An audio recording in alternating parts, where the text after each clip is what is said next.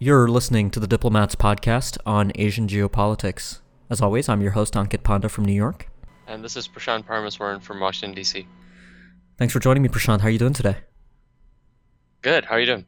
I'm doing well. Um, looking forward to uh, our discussion today. Uh, and I think we're going to take the podcast back to some of its early uh, roots. Uh, some of the early subscribers to the podcast might recall that we'd often use this broad geopolitics podcast to just go through some trends um, across the Asia Pacific region. And we're kind of revisiting that today. A lot of our previous episodes have focused on kind of one big thing. Uh, this time we're going to broadly talk about the theme of naval developments across the Asia Pacific region, which I know is something that readers of the diplomat and listeners of this podcast are both quite interested in so we'll try to do a fairly broad sweep. So uh, just you know, I'll I'll kind of outline some of the topics that we're going to talk about, um, and then you can uh, jump around if you're interested in something that's coming up later, but not at the beginning. So we'll actually start off our discussion with talk about China's second aircraft carrier, its first indigenously developed carrier. Um, we didn't get to that on the podcast in April, but it's something that I think would be good for the two of us to talk about.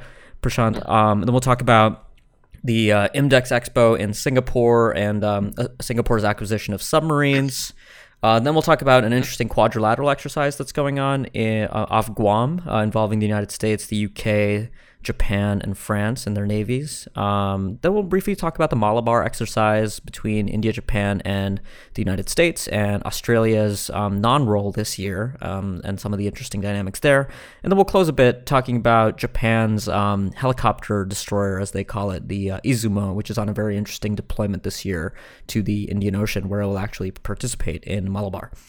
Um, so yeah, I guess Prashant, let's kick things off with this carrier. Um, got a ton of interest um, in kind of the Asia watching community. Obviously, it was a major moment for the People's Liberation Army Navy, which has been building ships at a breakneck speed. Um, obviously, building an an aircraft carrier domestically is an important, prestigious achievement for any country. Um, in in Asia, China was fairly late to the carrier game. Uh, India, notably, was uh, pretty much the only Eastern power to have long term experience um, operating carriers. Uh, you know, Thailand also has a, a small carrier, um, but across Asia, I mean, mm-hmm. really for China, uh, this was an important moment. The carrier was launched in late April, a few days after the PLAN's um, founding anniversary. And uh, you know, I should probably just briefly mention what launching a carrier like this means. Launching just means that the carrier was taken out of its dry dock and floated out to sea. Um, you know, they put nice streamers on it. There was a ceremony. Uh, the chief of the People's Liberation Army Navy was there. But this carrier is going to go through a ton of uh, fitting, you know, arresting gear for the Shenyang J-15 fighters, radars, guns. A lot of that still has to be added, and this probably won't be commissioned into the PLAN until uh, possibly 20, uh, 2019, 2020. Uh, so yeah, Prashant, uh, you know, what's your take on the significance of this? Obviously, you know, we've seen a lot of commentary on this carrier, but but you know, I mean, what's the what's the big picture takeaway for for you? Yeah, I think the, the, the big one is the fact that, I mean, the whole focus on this has been the fact that this is the first home built indigenous aircraft carrier, right? Um, because the, the first one was sort of a refurbished Soviet carrier. Um, so that's sort of been the, the, the big uh, development in that sense. Um, but it's also, as you pointed out, uh, these aircraft carriers are often seen um, as prestige items for militaries. Um, when actually, in fact, if you look at the capabilities, they may actually not live up to some of them. I mean, the perfect example is Thailand, where you know Thailand has an aircraft carrier, but you know you, you talk to many people about this fact, and some of them don't even know that uh, Thailand has it because right. it, it, it, it hasn't been something that they've utilized or, or even maintained um, very well or or significantly. And I think with respect to to China, some of the technology on, on, on board the carrier, you know, the, the sort of ski jump launch system that they have, and the fact that, you know, they haven't really developed, um, unlike, you know, say, I mean, the U.S. is kind of at the forefront of this. The U.S. not only has carriers, um, but they also have the experience required to operate them. They have um, an actual carrier force that goes mm-hmm. along with it. So China still has kind of a long way to go, but um, this is nonetheless seen as one key uh, path towards developing this along the way. Yeah, you know, I mean, uh, before we kind of move on to the other topics we have on the long agenda for today, I mean, one thing I'll say is that I think the point you bring up about um, experience is is hugely important when it comes to uh, carrier operations. And you know, there was talk uh, in kind of 2011, 2012, the whole idea of talking about China's aspirations to become a blue water navy was very much in vogue. And what a lot of experienced kind of um, naval analysts were saying was that, well, you don't become a blue water navy overnight, right? You need mm-hmm. you need your carrier aviators, you need your carrier sailor crews to uh, really accrue hundreds of hours of experience.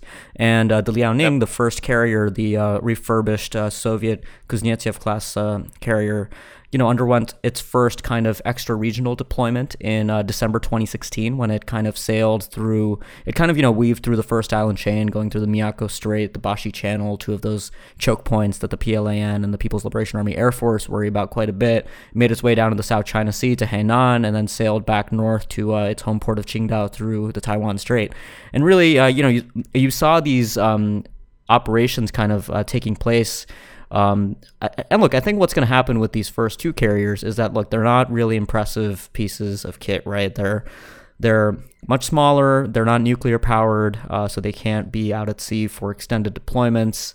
Um, they're primarily, I think, intended as training platforms for sailors and aviators who will eventually, you know, serve on China's upcoming carriers. China will build more carriers. I think uh, the number that most people think is right is about six. You know, China will probably end up with mm-hmm. a six carrier force, and they have. Uh, they're going to have you know electromagnetic launch systems, nuclear propulsion coming up with their uh, next carriers. Not the not the one that's being built now at at Dalian. That one will still have a steam powered catapult, um, but it'll probably be a flat top still. Um, and you know there are s- serious plans for China here um, to uh, become an expeditionary navy uh, carrying out operations deep into the Western Pacific, and carriers are a part of that. But really, I think a, a, lot of the analysis that you see, you know, some of the articles that you see, kind of putting pictures of a Chinese carrier next to a Nimitz class or Ford class carrier and comparing them today, I think might be a little bit premature. yeah. Um. All right. Cool. Uh. So I mean, that was a really short discussion, but you know, we gotta we gotta keep moving today. So, uh, Prashant, you know, let me ask you a bit. Uh, so you wrote recently about uh, Singapore's acquisition of um a couple uh Type 218 SG submarines. Uh, well, the the agreement to acquire the submarines in the future at uh, the IMDEX Exposition. Uh, now, these are pretty impressive, uh, you know, German subs with uh, air independent propulsion. Uh, what's going on here with Singapore? What's the logic behind the this procurement? Yeah, so I think this is this is part of an existing effort by the Singaporeans who you know already have some of the the top maritime capabilities among small Southeast Asian states. Um, Singapore already has um, four submarines uh, um, that it operates now, and uh, it already placed an order for two German submarines um, already um, back in 2013. So this is you know sort of doubling that order. And Singapore, the, the previous submarines it's operated have come from the Swedish Navy, and so this is really part of an ongoing effort to further boost um, Singapore's maritime and naval modernization. Um, you know, the the key issue here is, um, you know, that whenever this uh, de- these kinds of developments happen, uh, neighboring states like you know Indonesia and Malaysia in the past have said, oh, I mean, the Singaporeans are you know moving rapidly ahead, um, and we're sort of catching up.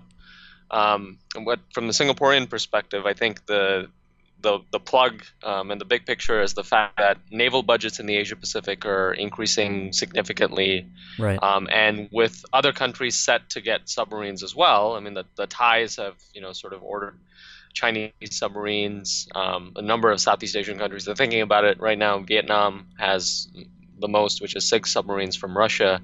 Um, Singapore feels like it needs to make sure that its fleet uh, keeps modernizing and it keeps increasing its capability. So that's sort of the rough um, big picture. Um, the other part of this that's interesting is the fact that um, there are all these announcements and um, big firsts that have been planned this year because it's the 50th anniversary of um, the Republic of Singapore Navy. Um, and so you've seen a, a, number of activities planned. Singapore held its first ever International Maritime Review this year.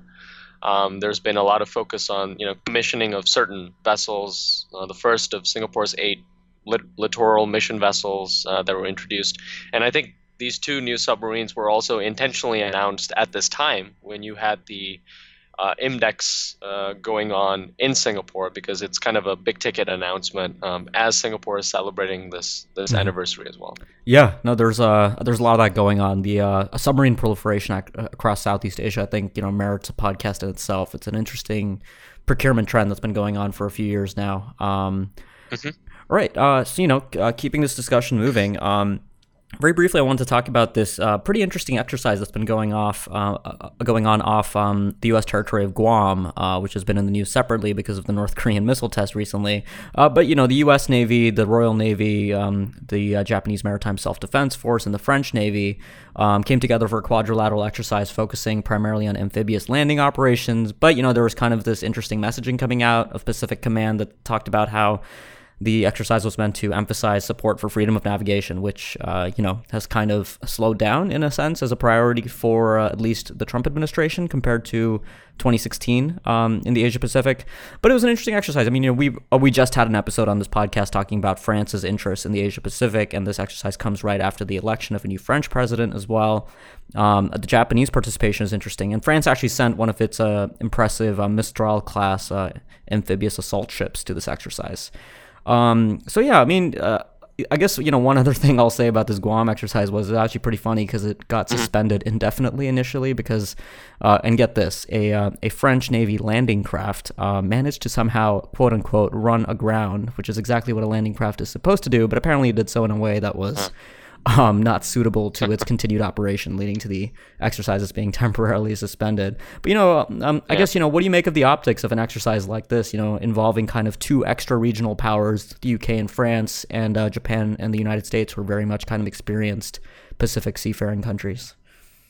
Yeah, I mean, I, I think two key things. First, uh, I think it, it really emphasizes the fact that um, you know there are other extra-regional powers apart from you know the United States and, and some of the other countries we usually talk about in the podcast, but also you know France, the United Kingdom. These countries are important when you talk about uh, free, promoting freedom, promoting stability, ensuring freedom of navigation we did a separate podcast on France and its role in Asia. Sometimes it's it goes underappreciated, even though we, we ought not to overstate um, these countries' military capabilities relative to more robust countries like the United States. I mean, it, it is important to also recognize their contributions as well. Mm-hmm. Um, I think the the second one is you know this broader trend of networking among alliances and multilateralization of exercises. You've seen U.S. defense officials uh, talk about this over the, the past few years that the United States intends to um, have more multilateral exercises that are more complex with its existing alliance uh, allies and partners. And I think this is another one of those examples where, where you have um, the United States taking on these more extensive exercises.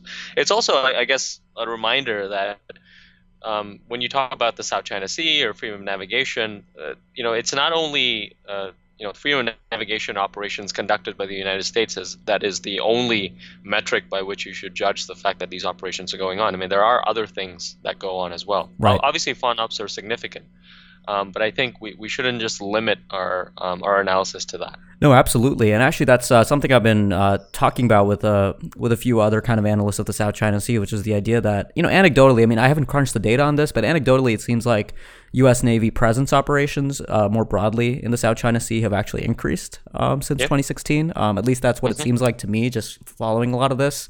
Um, but you know, I think that's something that I'd like to dig a bit more into and see what's actually going on here.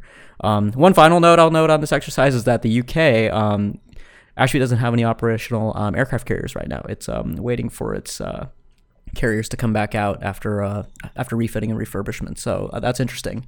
Not a not a good time for the UK in terms of global power with uh, Brexit and all that. So I guess the the carrier situation just adds to that. Um, but you know, your point on uh, trilateralization, um, networking, I think is a good segue into the next topic on this podcast, um, which is the Malabar exercise. Right? We've also uh, discussed that um, pretty recently on this on this podcast. Um, it was uh, recently trilateralized. Uh, it was originally a U.S. India bilateral uh, naval engagement, recently formally trilateralized to include Japan. It has included other countries in the past, most notably in the 2007 iteration, uh, which was uh, the biggest iteration in its um, in its history. And uh, that iteration, you know, really spooked China. Um, it, it involved Australia, it involved India, the United States, Japan, um, and Singapore, and it really kind of made China feel then that there was this concert of democracies kind of coming together to contain it.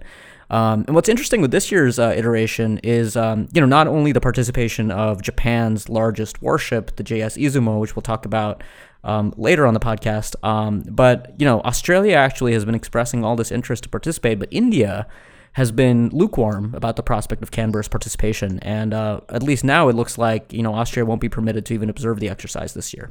Um, so that, in a way, you know, I think represents an interesting setback to um, to that kind of process of networking that's been going on, and the and the reasoning there, I think it's interesting. I mean, um, there is no definitive statement from India saying why Australia won't be participating this year, but there are some hypotheses that I have, you know.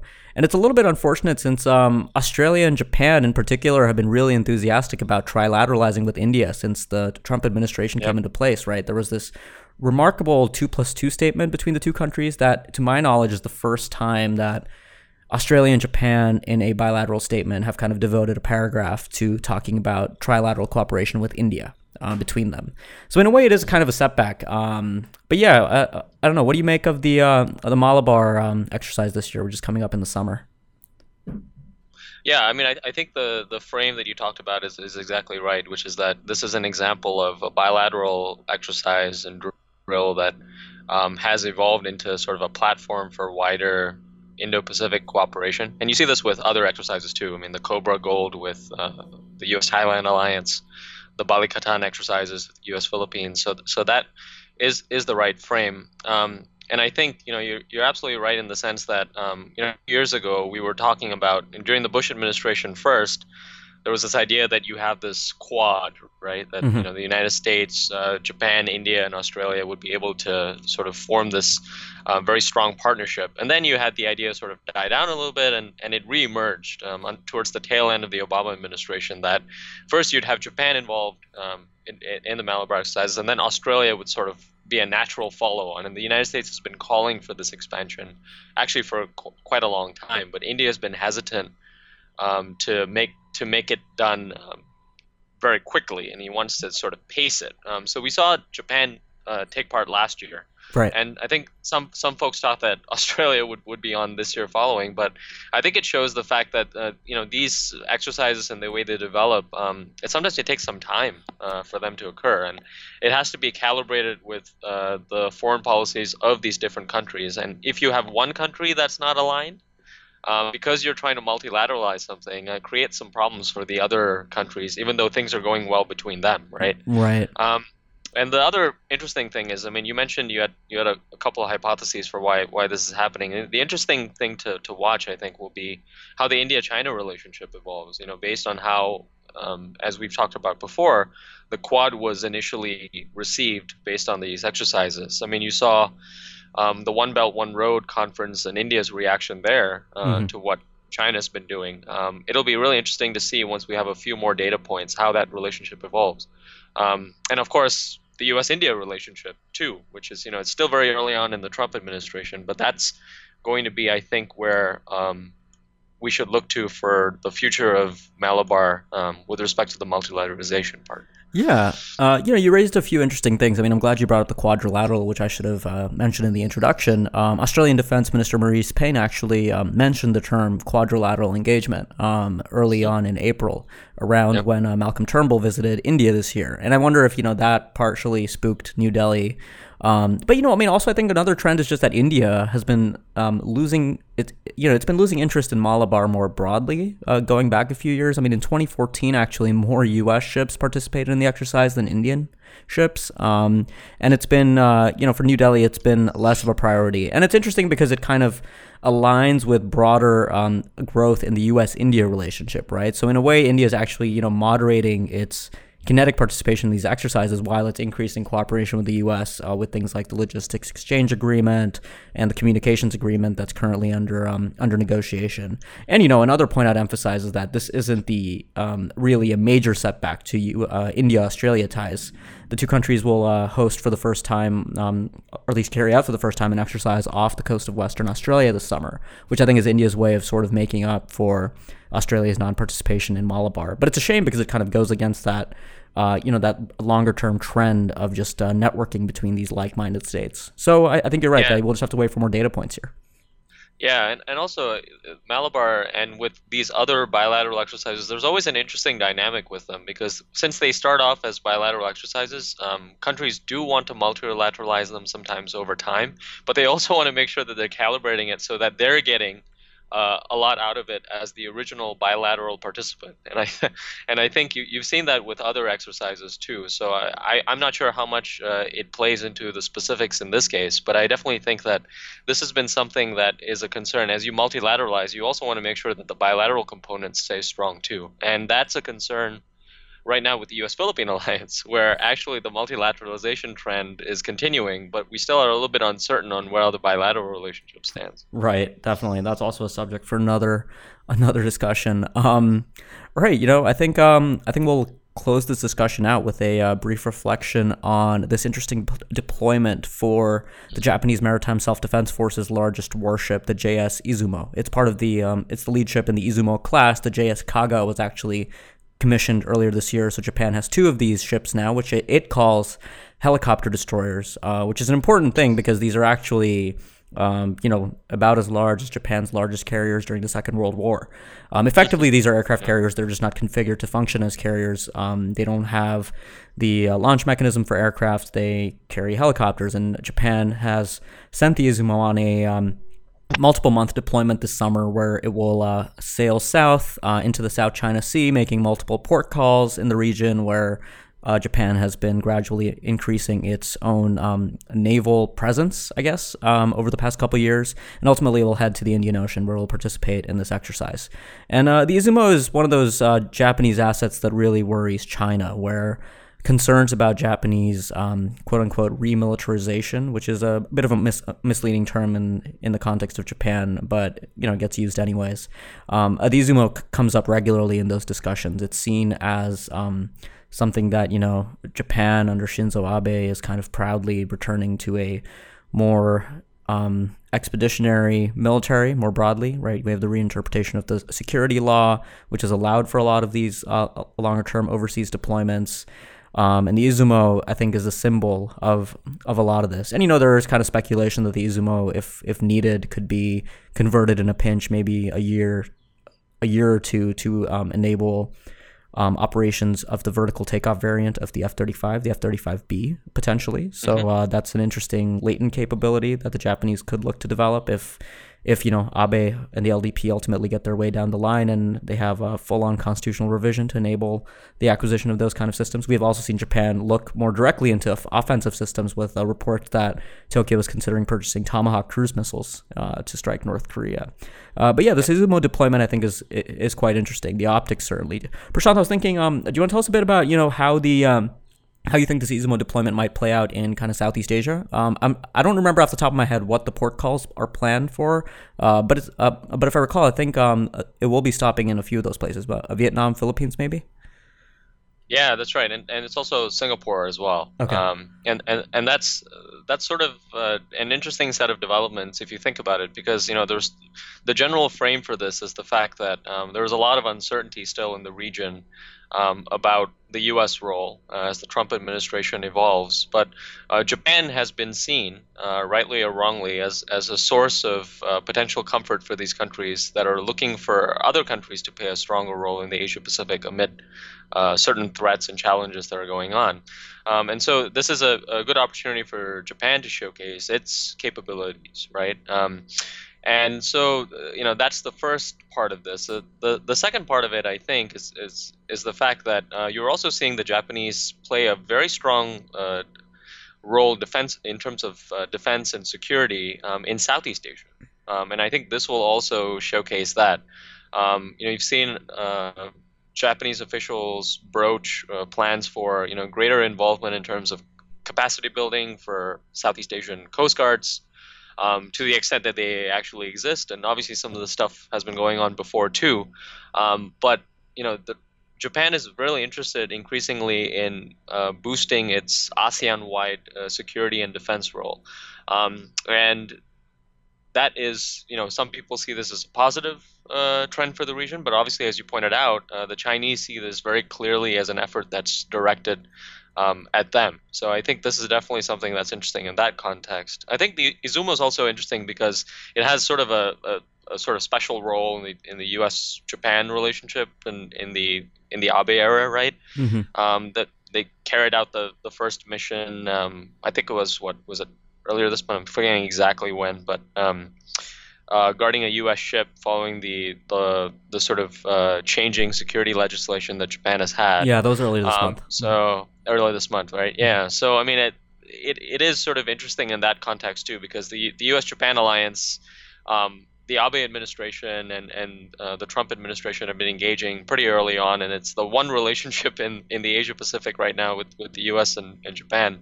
uh, that countries are looking to for some sort of certainty and clarity on, on what's going on in Washington. So. Yeah, yeah, and I'll add another reason. You know, the Izumo doesn't quite please the Chinese. It's actually named after a capital ship in the Second Sino-Japanese War that was involved in Mhm. some of the uh, earlier phases of the war near uh, Shanghai. So uh, the memory there, as we know, East Asia, you know, these historical issues tend to loom large. Um, but yeah, Prashant, I think uh, I think that wraps up our uh, naval tour de force of the Asia Pacific for today. Uh, you know, maybe we'll uh, come back and pick up on some of the topics that came up in more detail on future episodes. Sounds good. All right. So, uh, to our listeners, thanks for listening to the podcast. As always, if you like what you've heard, subscribe. And if you've been a subscriber for a while, but you haven't left us a review on iTunes, please do so. It really helps get the word out about the show. Thanks for listening, and we'll be back next week with more.